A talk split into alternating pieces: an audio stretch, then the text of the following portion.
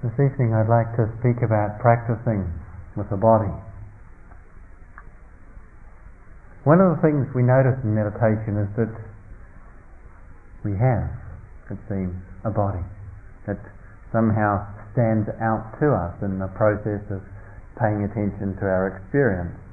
And we're encouraged and directed to actually attend to it. It's not just a random chance. And yet even if we weren't being suggested to pay attention to our body, probably we would notice that it was there. One of the interesting things and useful things about having a body is that our body is right here. It's happening right now. You know, our mind seems, it seems, can be anywhere.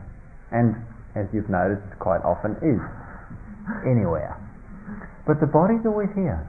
It's kind of remarkable, isn't it? You know, we come back and our mind may have been on the other side of the planet, a hundred years or in the future or um, ten years in the past, and we come back and our body hasn't gone off somewhere.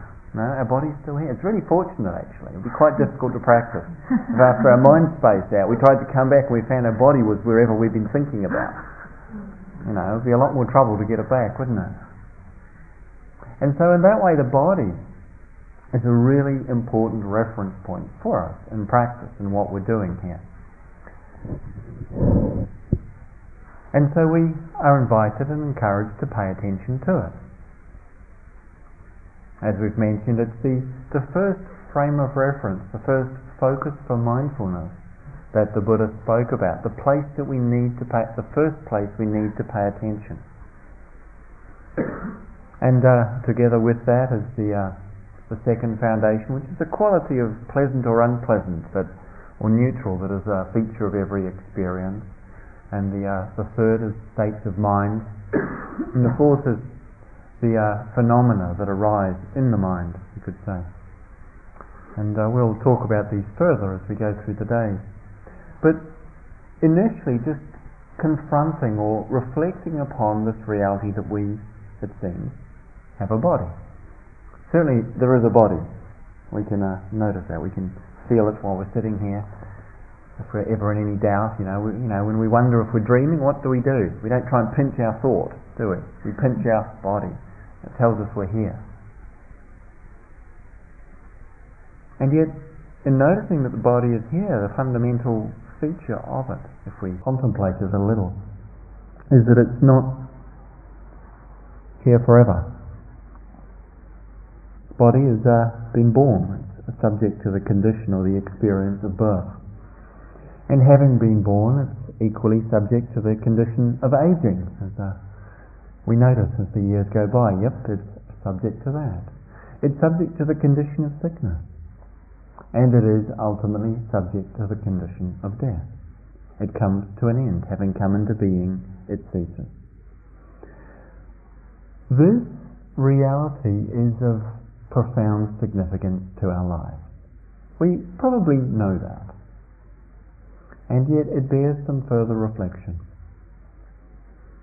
We can tend to struggle with or not really want to face the reality of our body.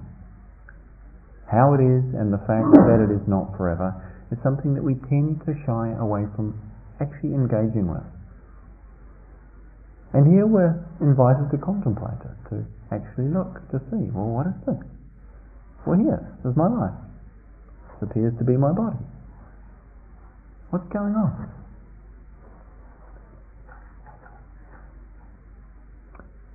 What we may notice if we uh, observe the experience of our body and how we relate to it is that there can be quite a lot of fear associated with our body. And fear as an experience is one of the most challenging things that we encounter, and uh, most of us encounter it in the process of meditation, one way or another. And uh, perhaps a strong and clearly recognizable form of being afraid of something, or perhaps in the more subtle, subtle sense of not quite wanting to be in contact with an experience. We don't realize that it's fear. It's not like we know we're afraid, and yet in some way we don't want to go there. And this, of course, is also fear. So there's a deep physical root to this experience of fear.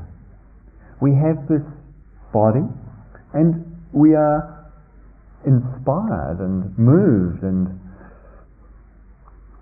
committed to actually protecting this body from harm and ultimately from death.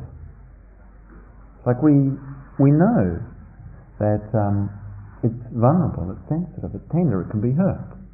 We've had oh so many different experiences where we felt that vulnerability or tenderness in one way or another from childhood on.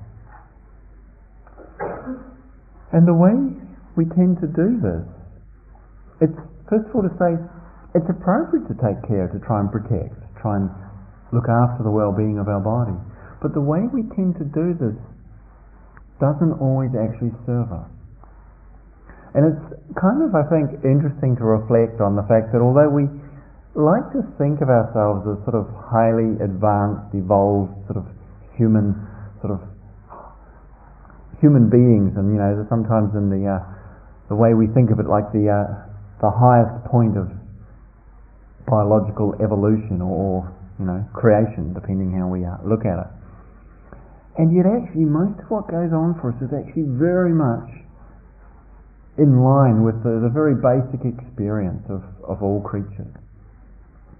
Could I ask, uh, with the talk, not to lie down, please, unless you're actually unwell? There's some people for whom the health is, is you know, seriously challenged, and then it's appropriate. But mostly, it's actually helpful to try and maintain some awakeness and uh, uprightness of the body. And uh, there we can we can notice how we want to take care of the body by uh, resting it, and it's fine to rest against or lean against the wall if you need to, but uh, um, useful to stay upright for, for both myself and, and, and seeing you and uh, yourself and listening. I think. So we tend to react. We tend to express this caring for the body in ways that are particularly conditioned and habitual, and that we can see is um, revealed in the uh, the kingdom of, of creatures, who we may, if we really reflect on things, see ourselves as not that different to. And we know from psychology, and uh, probably most of us have heard of the sort of the, the fight and flight response. It's the, the basic ways of protecting oneself, escape from that which threatens us, or engage with it in such ways to scare it off. And uh, these, these things we experience in the form of fear to escape or anger to push away. These things we can notice arising in our meditation practice. Sometimes we encounter something that's difficult, we have a sense of shrinking or, or pulling away. It's like there's some part of our experience that, that's painful or uncomfortable to us. And we feel ourselves in fear of what's going to happen. There's pain. There's pain happening and um, we're feeling it's in our knee, and we notice it's it's been here a little while now, and it hasn't gone away, and and then we start to think, pain, pain, gosh, what's happening? Maybe something's gone wrong. Maybe this is really bad. Maybe, and we notice ourselves just kind of feeling contracted and small. It's like we start to almost freeze sometimes in the face of pain.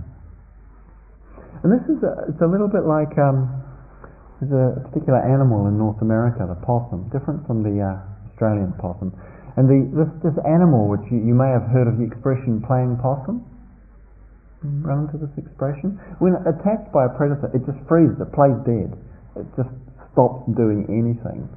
And most of its predators only eat live creatures, live prey, so they don't attack it. And so it's a great strategy. It actually works a good amount of the time. You know, you have a, a great big bear or a mountain lion running towards you, or a coyote or a wolf, you just play dead, they're not interested. And they go away. Of course, the problem with it is that if they happen to be interested nonetheless, you're there lying, not moving, you're kind of, you know, easy prey. Um, and what we can notice sometimes is we kind of find ourselves shrinking or contracting or tightening. There's a way in which that often has in it fear. And fear expressed as a contraction. It's like we freeze. We literally freeze. We've probably all seen a rabbit in the headlights of a car freezing, unable to move. And that experience is something that we can actually find in ourselves, in our, in our physical structure. That tendency to contract, to freeze, to harden, to solidify, to lose our ability to move, to effectively become as if we were dead. And that's uh, one of the ways we tend to go. The other way that we tend to go is that we react in anger.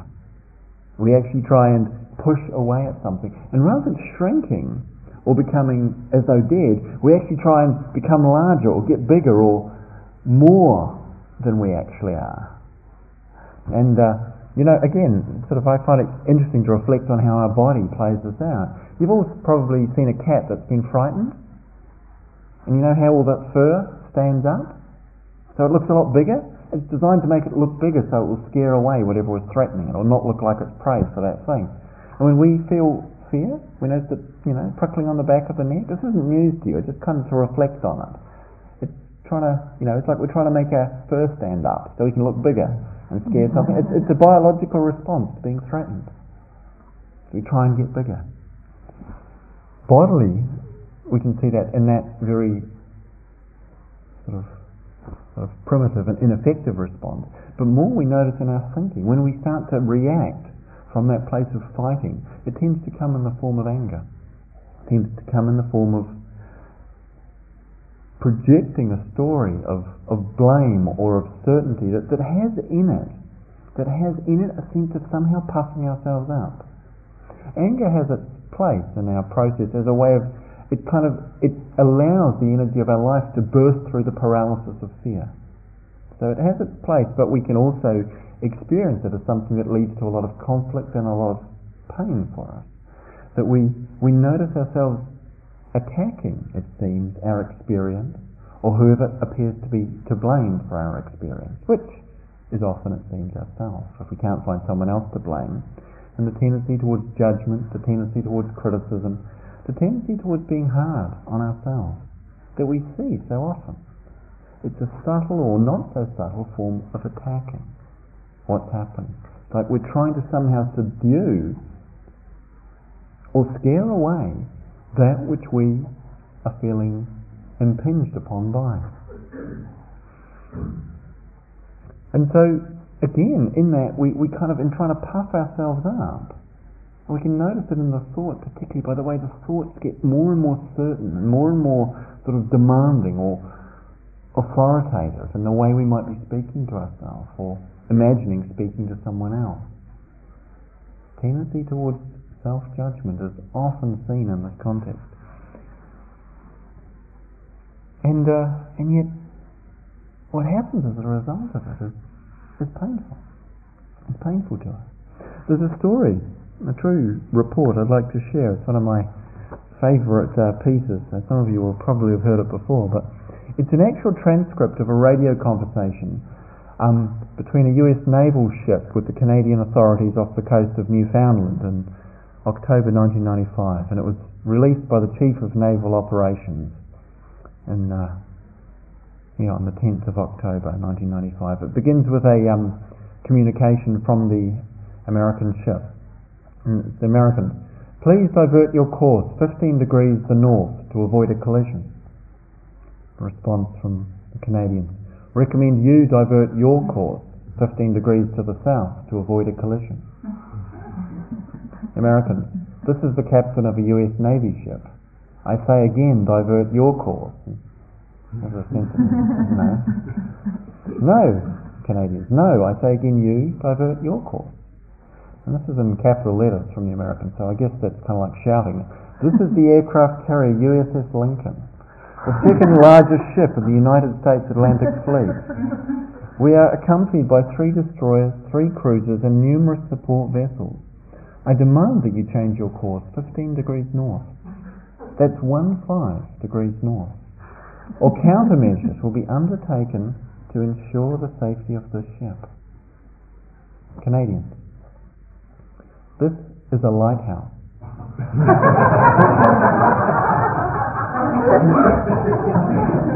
Your call.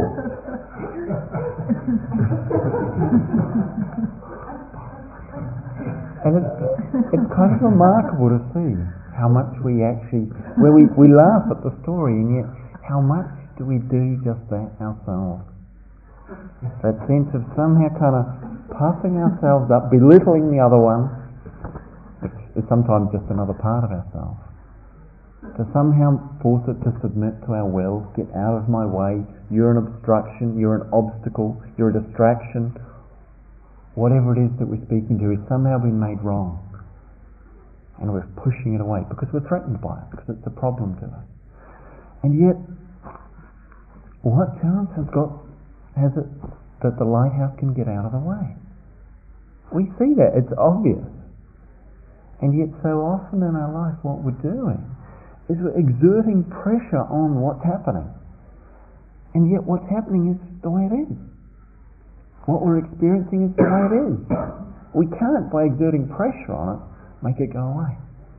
And yet, in getting angry, we actually entangle ourselves with it.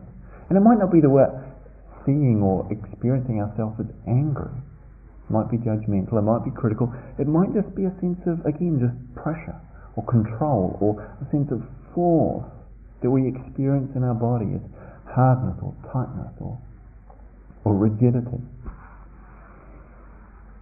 And uh, and these experiences we need to notice.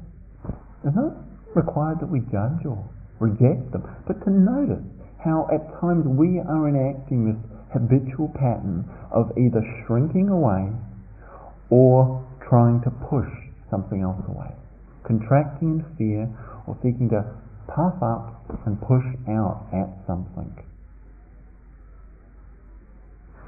And if we notice that going on, if we actually recognize it, then we have the opportunity to actually see, well, what's happening here? What if I was actually to notice what that's like?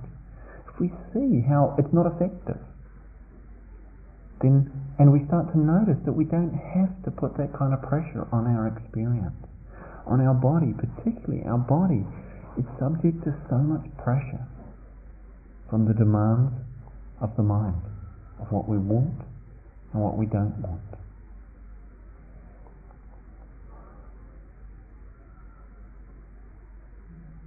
and to actually learn to simply be with the experience of body. To see that so much of our inability to experience the body as it is is born of fear. Like we're sitting there, we're feeling pain, our knee is hurting, we start to contract, and fear isn't about what we think it's about. Fear seems to be about the future. It's about what's going to happen if my knee keeps hurting. I won't be able to bear it. I won't be able to stand it. I'm going to be. It's going to hurt for the whole sitting. I've got you know seven more days. I can't imagine possibly sitting here like this for seven more days. I think I won't take seven days. They'll call. I'll have to call an ambulance before the day is out. You know, I'm going to be in a hospital. We have visions of walking around, you know, with one leg um, amputated or a wheelchair ridden for life. And it's actually we're, we're kind of grappling with this future scenario that's filled and infused with that fear. And yet, what's happening is happening right now. Not about the future. It's so useful and important if we can remember that fear has the appearance of being about the future. It's got a story that's to do with what's going to happen if. And because the future is unknown, then anything can happen, so we can imagine anything. And when we have fear in the mind, we, we do. We imagine the worst case scenario. And it's true, it could happen because anything could happen. So we believe it. And we lose touch with where we are, which is actually an experience where fear, if it's recognized, fear is something happening right now in our body. And it's unpleasant. It's difficult. But it's happening right now, it's right here. And if we turn towards that, if we actually open to that, rather than act on it or fight with it, if we open to it, then it actually becomes a doorway to transformation.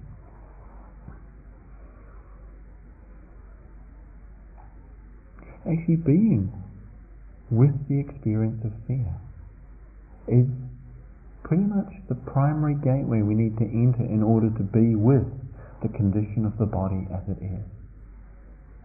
Because the body is sensitive, because the body is tender and vulnerable and soft, and ever so more, so much so when we're born and we're so soft and everything is relatively coarse and harsh. And we, we are impinged upon. What tends to happen is to protect ourselves as we become less sensitive. We become less open in all sorts of different ways. By withdrawing, by hardening, by contracting. Equally by wrapping ourselves in layers of different things. And, and the classic thing is perhaps shoes. We wear shoes. Oh, it's fine to wear shoes. I wear shoes. But when we walk, often it's kind of, kind of like a bit of a, it's kind of hard to feel like there's very much going on. When we're doing walking meditation, why is that? Because we've got something on our foot that's specifically designed to stop us having to feel what it's like to take a step. To protect us from that, for the most part. It's an insulation layer. If you take your shoes off and walk, I'm not saying you have to do this, particularly when it's cold, it might not be such a great idea. But if you were to take your shoes off and walk outside, it would be really hard not to notice your feet.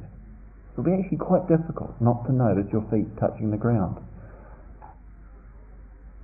Because they're actually sensitive.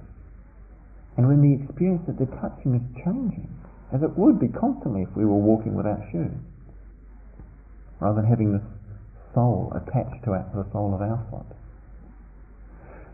we'd actually find there was a lot of life being revealed there. And this is, again, it's not an injunction to, you know, throw away your shoes, but it's more an invitation to explore the realm of sensitivity in relationship to the body. What actually happens when we start to allow ourselves to be sensitive and to feel is that it's actually quite naturally, and without us having to do anything, it's, it's more engaging.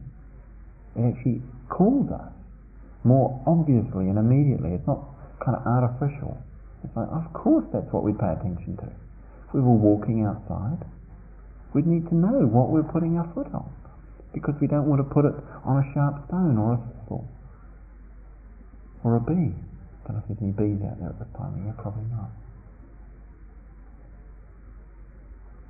And when we live out of contact with the present moment, when we live out of contact with our body, we allow ourselves, in a way that isn't that helpful, not really have to pay attention, to not really have to be there. Because everything's relatively uniform, like having, you know, there's this comment, um, it's, this, it's kind of, I'm not sure if it's how well it applies here, I just remembered it. But there's something about, um, it's a lot easier to, um, or what would be easier, to cover the world in shoe leather or to wear a pair of shoes as a way of protecting one's feet. It's like if we cover everything, if we, ca- if we wrap ourselves round in insulation, we don't feel anything. And we might think that's a great solution. That's actually what that sort of that question suggests, that actually cover everything with shoe leather would be a way to solve the problem of our sensitivity. And that way of thinking can be quite predominant sometimes. But it's not conscious. We don't actually think, oh, I want to have to not feel things. It's actually happening unconsciously because we're not aware. We're not in touch with what's going on so much of the time. And so we find ourselves here on retreat, exposed to our body in a way that we can't escape, we can't avoid, we can't help. And that's not accidental. It's not because, you know, we've, uh, or the tradition, you know, the Buddha and the, the, the lineages of teachings or any more than it is Catherine or myself have decided that it's you know it's good to have pain and let's have some by sitting here in an uncomfortable position and not moving. You know, that's not it. It's more like let's acknowledge what's real, what's true. Because this is part of what happens for us in our experience. We tend to fear our bodies because we can't control them. We can't make them have the experience we would like we tend to withdraw from them. Why, why is it that we're so much in our heads going around and around and around in a way that is equally unsatisfying to us? It's often because actually if we come into our body, what we experience isn't comfortable. That's not to say that being in our body can't be profoundly nourishing and, and enjoyable, but often our first contact with it, when we're coming from a place of rigidity or from our reactivity towards it, I wish to control it or to make it be a certain way. When we come from that place to it, what we encounter is often discomfort and pain. And it's almost like we've kind of withdrawn our attention from it because it's uncomfortable to really inhabit it. And coming back into it is really a large part of what we're invited to do.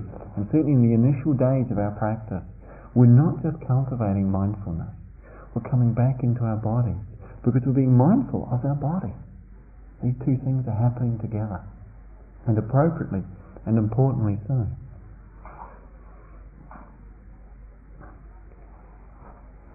And to see how, when we come into our body, sometimes what we experience is uncomfortable.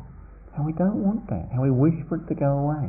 Our back aches, our knee hurts, we experience pressure in our head or whatever it might be. And there's any number of things we can experience. We often find ourselves thinking, you know, why is this happening? Because they're making us sit here for this long, or maybe because I, you know, haven't got the posture right, or because my body, you know, I've always had a problematic body. All these reasons we come up for, for come up with to explain it.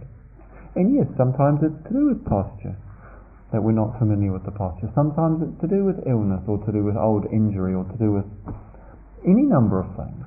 But interestingly, that's not the primary reason. The primary reason is that the body is subject to this experience.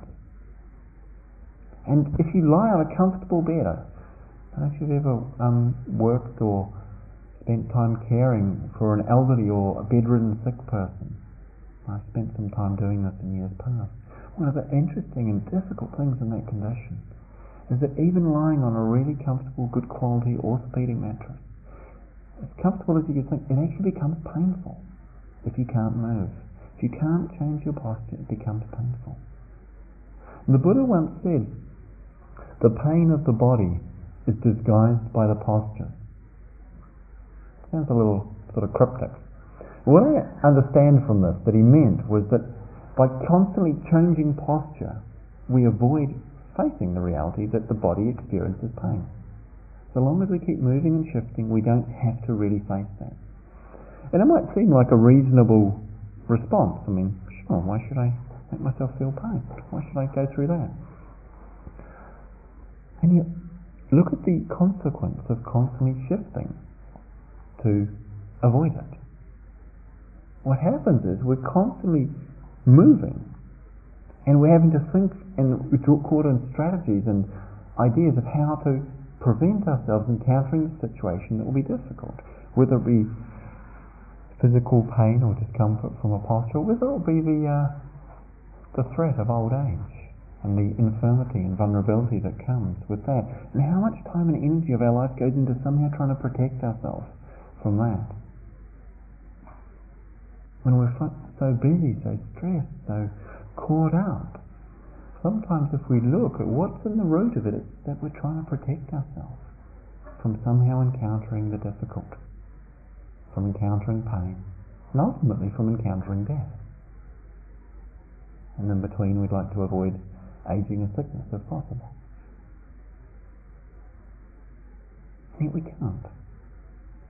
Now, pain has its significance. Not that there's something wrong with it, not that we have to seek for more of it. There's plenty going on already. You know, you don't need to make more. We're not suggesting that at all. But what we need to do is listen to it. Because it actually is giving us a very clear, unambiguous, and a significant message. And we all know it actually, though we perhaps don't like the message it gives. But basically, what happens is that it's asking us to pay attention here. It means this needs us to pay attention here. And what we actually want to do is not pay attention. We don't want to feel it.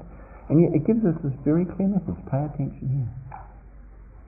And the reason why that is was impressed upon me very strongly and shockingly years ago when I was traveling in India and I spent some time working at a street clinic in Calcutta that was providing um, providing medical care for the the poorest um, the poorest of the poor living on the streets of Calcutta.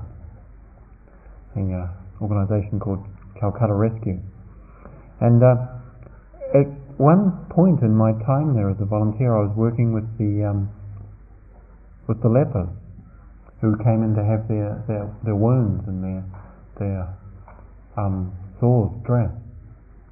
And speaking with one of the doctors, I found out, to my incredible surprise, what actually leprosy does to people. Because we all have this kind of strong association, I imagine most of it, like I did at the time, that leprosy is, the, is some horrible disease that makes your lips and your fingers and your bits drop off and you rot away.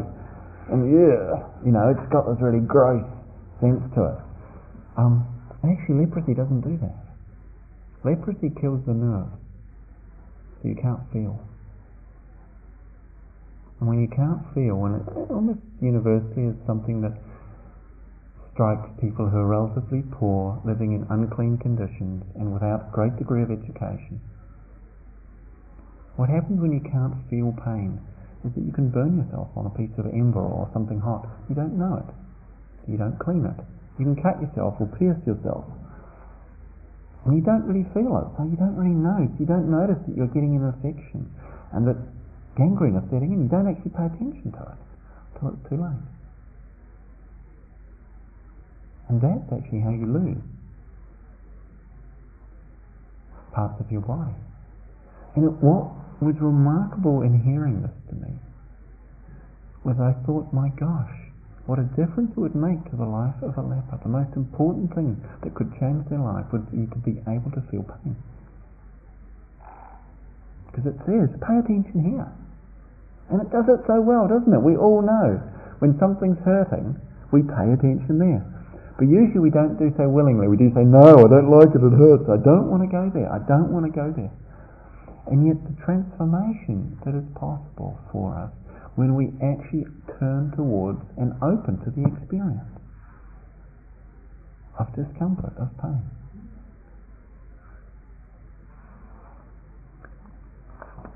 Another story I'd like to read. This is also a true story. It was told uh, told to me and a number of others when I was practicing in Asia. And uh, it's uh, recounted. It was recounted by uh, Ajahn Sucitto, who's an English Buddhist monk who's also now the abbot of uh, the monastery in Chithurst uh, in uh, Sussex. And so I'll read this. It's a first-person story, so I'll read it, but it's him. When I say I, it's him. He said, Many years ago, I had this particular pain in my right shoulder. I would sit, pain, I would think, be with the pain, that will do it. Here am I, being with the pain, being with the pain. It's not working, you know. Maybe I need to do some yoga. Oh, that's got it, that's better. Oh no, it's back. Cushion, maybe one cushion, two, three, four. Angle them to the left, angle to them, them to the right. Not working. Doctor, you've got to help me. Chiropractor, osteopath, physiotherapist, for five years I had this pain. I had an extremely active and ingenious mind at trying to find every possible way to wriggle out of the fact that pain hurts, and I don't like it. A very obvious truth. Yet I hadn't actually come to that. Accepted what one glosses over in a few words. I don't like pain. Instead, I had acted on I don't like pain. I hadn't actually examined the experience of not liking pain. I tried to think, well, you should like pain. Pain is good for you. Or pain is bad, make it go away. But I hadn't really looked into, I do not like. So one day, sitting in meditation, I thought, this is it, the showdown.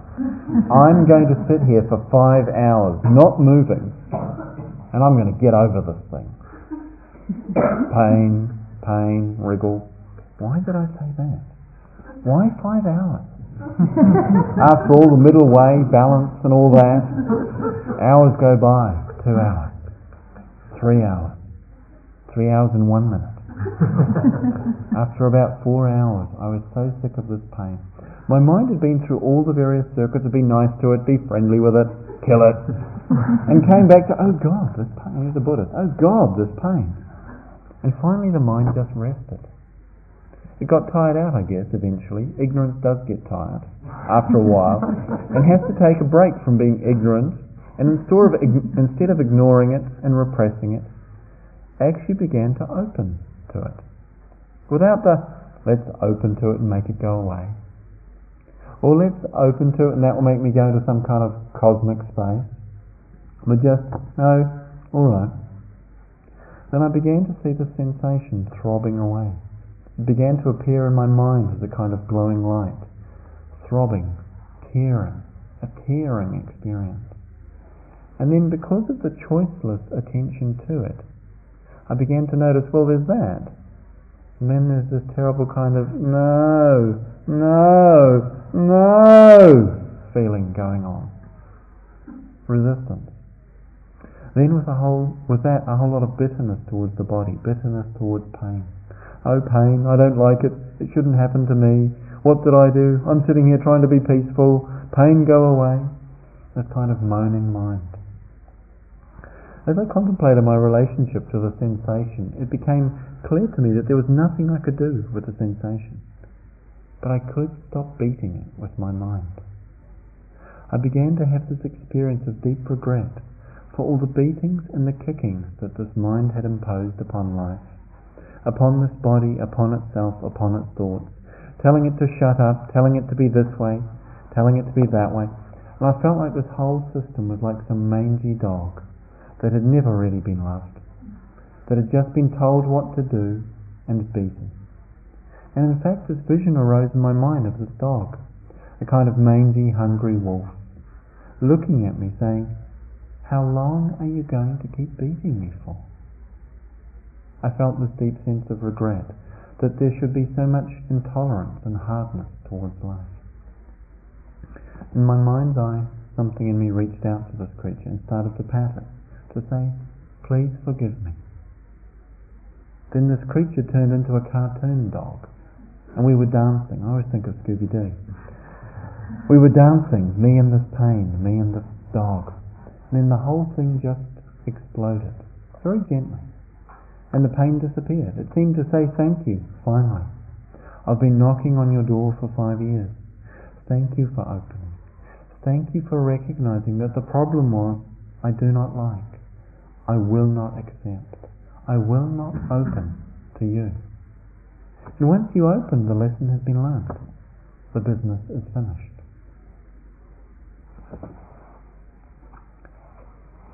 Of course, we hear that story, rather delightful it is, and sometimes we might think, ah, so that's how you die. the tendency can sometimes arise, you think, well, if I be with it, if I can be really friendly and kind towards this difficult experience, that will make it go away. And yet that doesn't work. As Ram Dass once said, you can't be with it in order for it to, go, to make it go away, because it knows.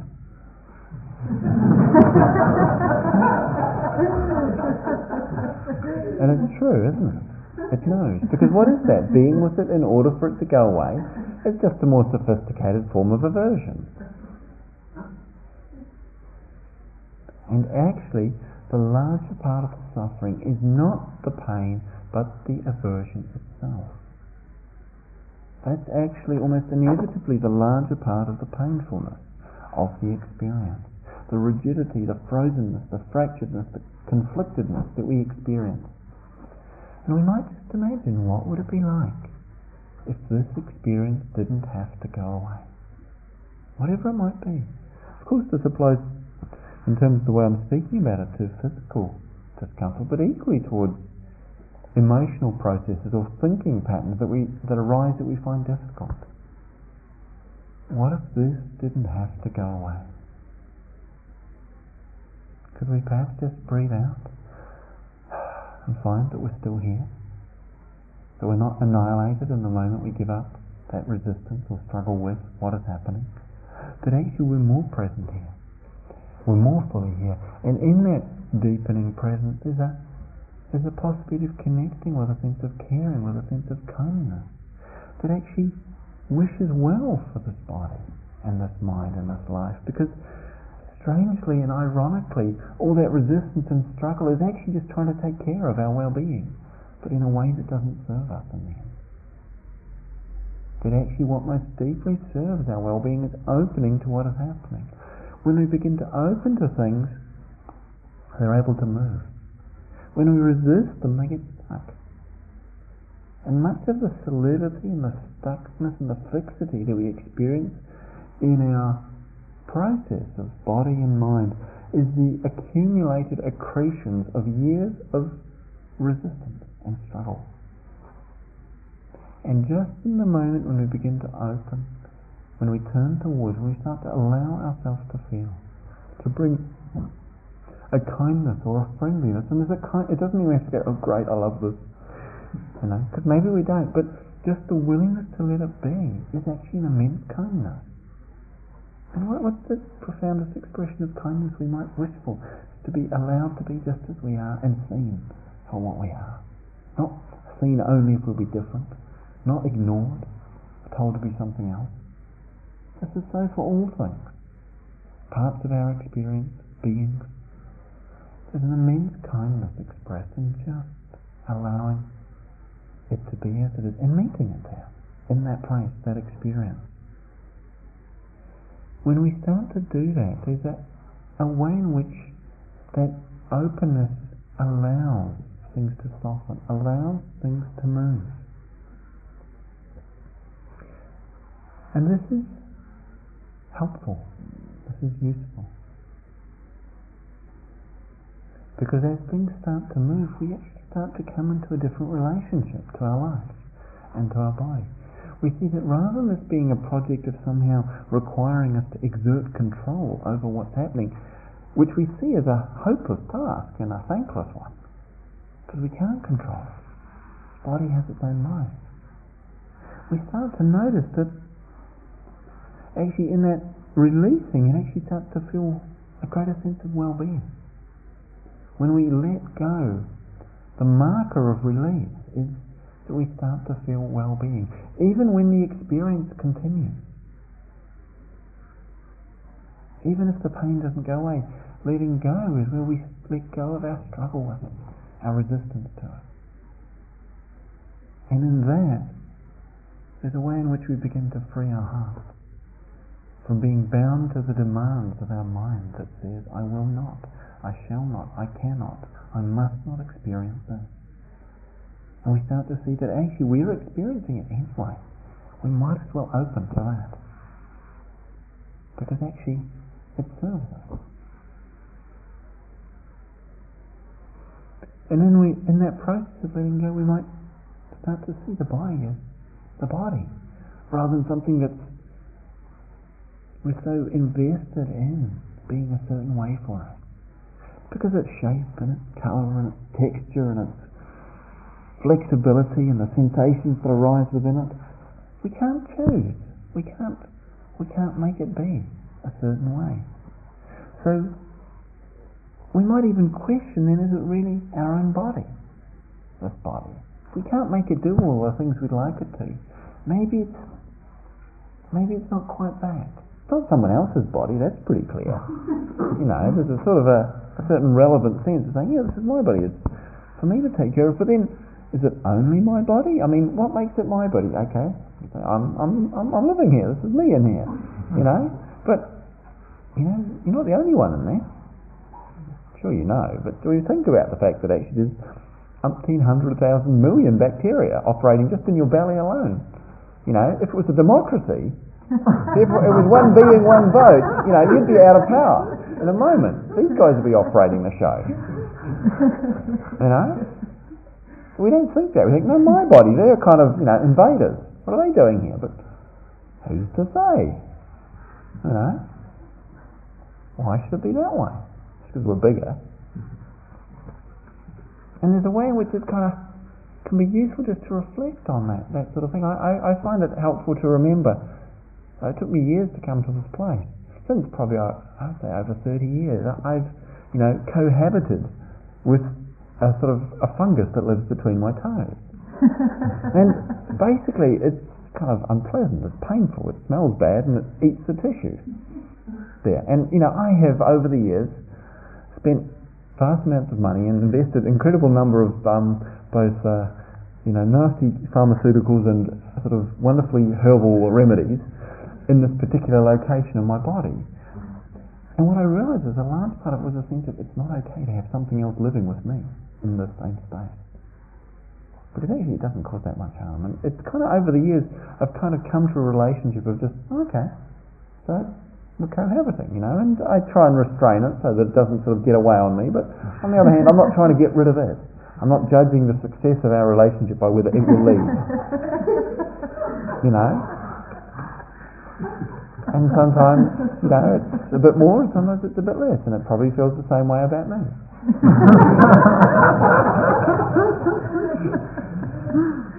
but don't we all have those things going on in these bodies?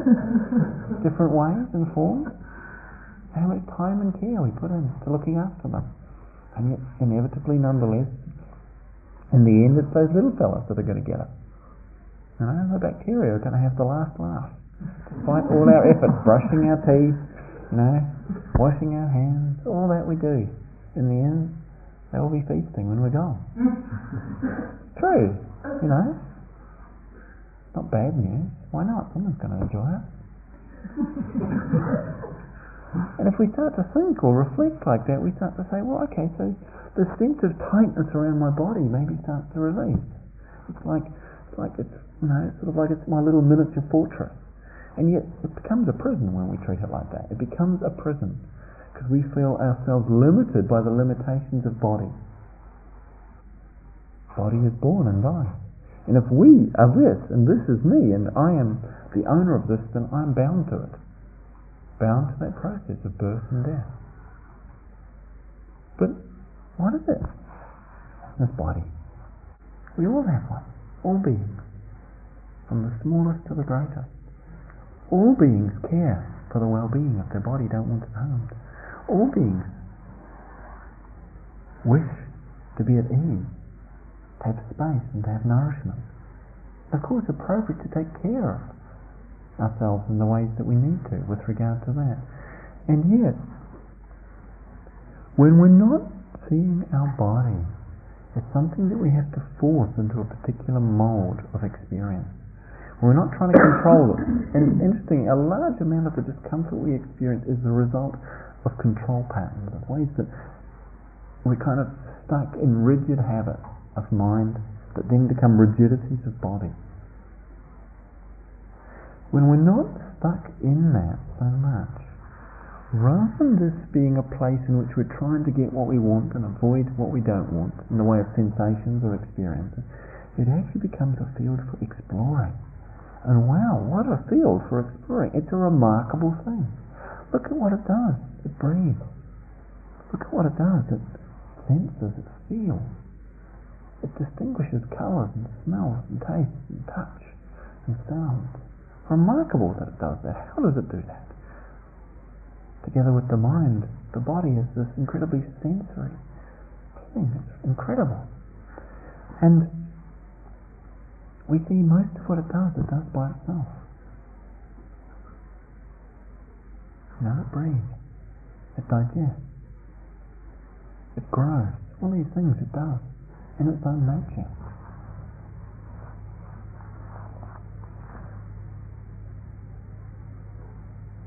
And if we if we see it as if we see our body as the expression of life, which it is, it's alive, it's expressing life, we would also see that our body is the place and a place and the place where we can learn all that we need to know. The Buddha once said, within this fathom long body, this six foot, this two meter long body, all the Dharma is revealed. It's all here, it's not somewhere else. And so when we're no longer struggling with it, trying to control it, wanting it to be other than as it is, then actually our wholehearted entry into it is an entry into the the very nature of life itself. And what the body reveals is the very truth of life itself.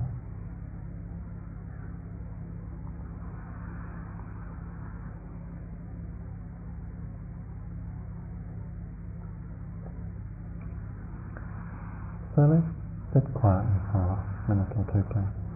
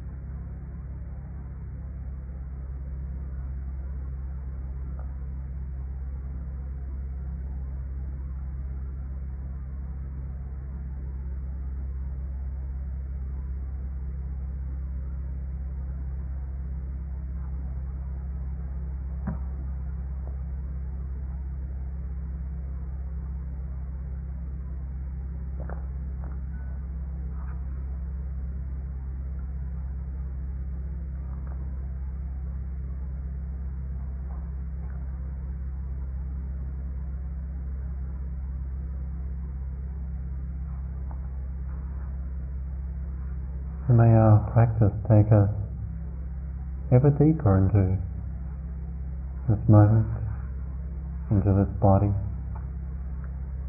into the truth of our life that is revealed in this moment and this body.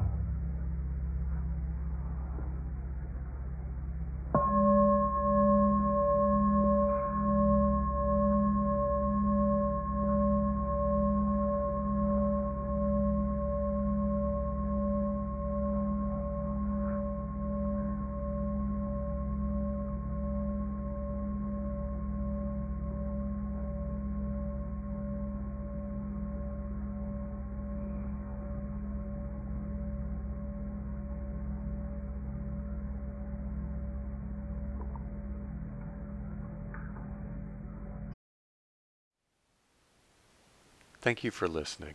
To learn how you can support the teachers and Dharma Seed, please visit dharmaseed.org slash donate.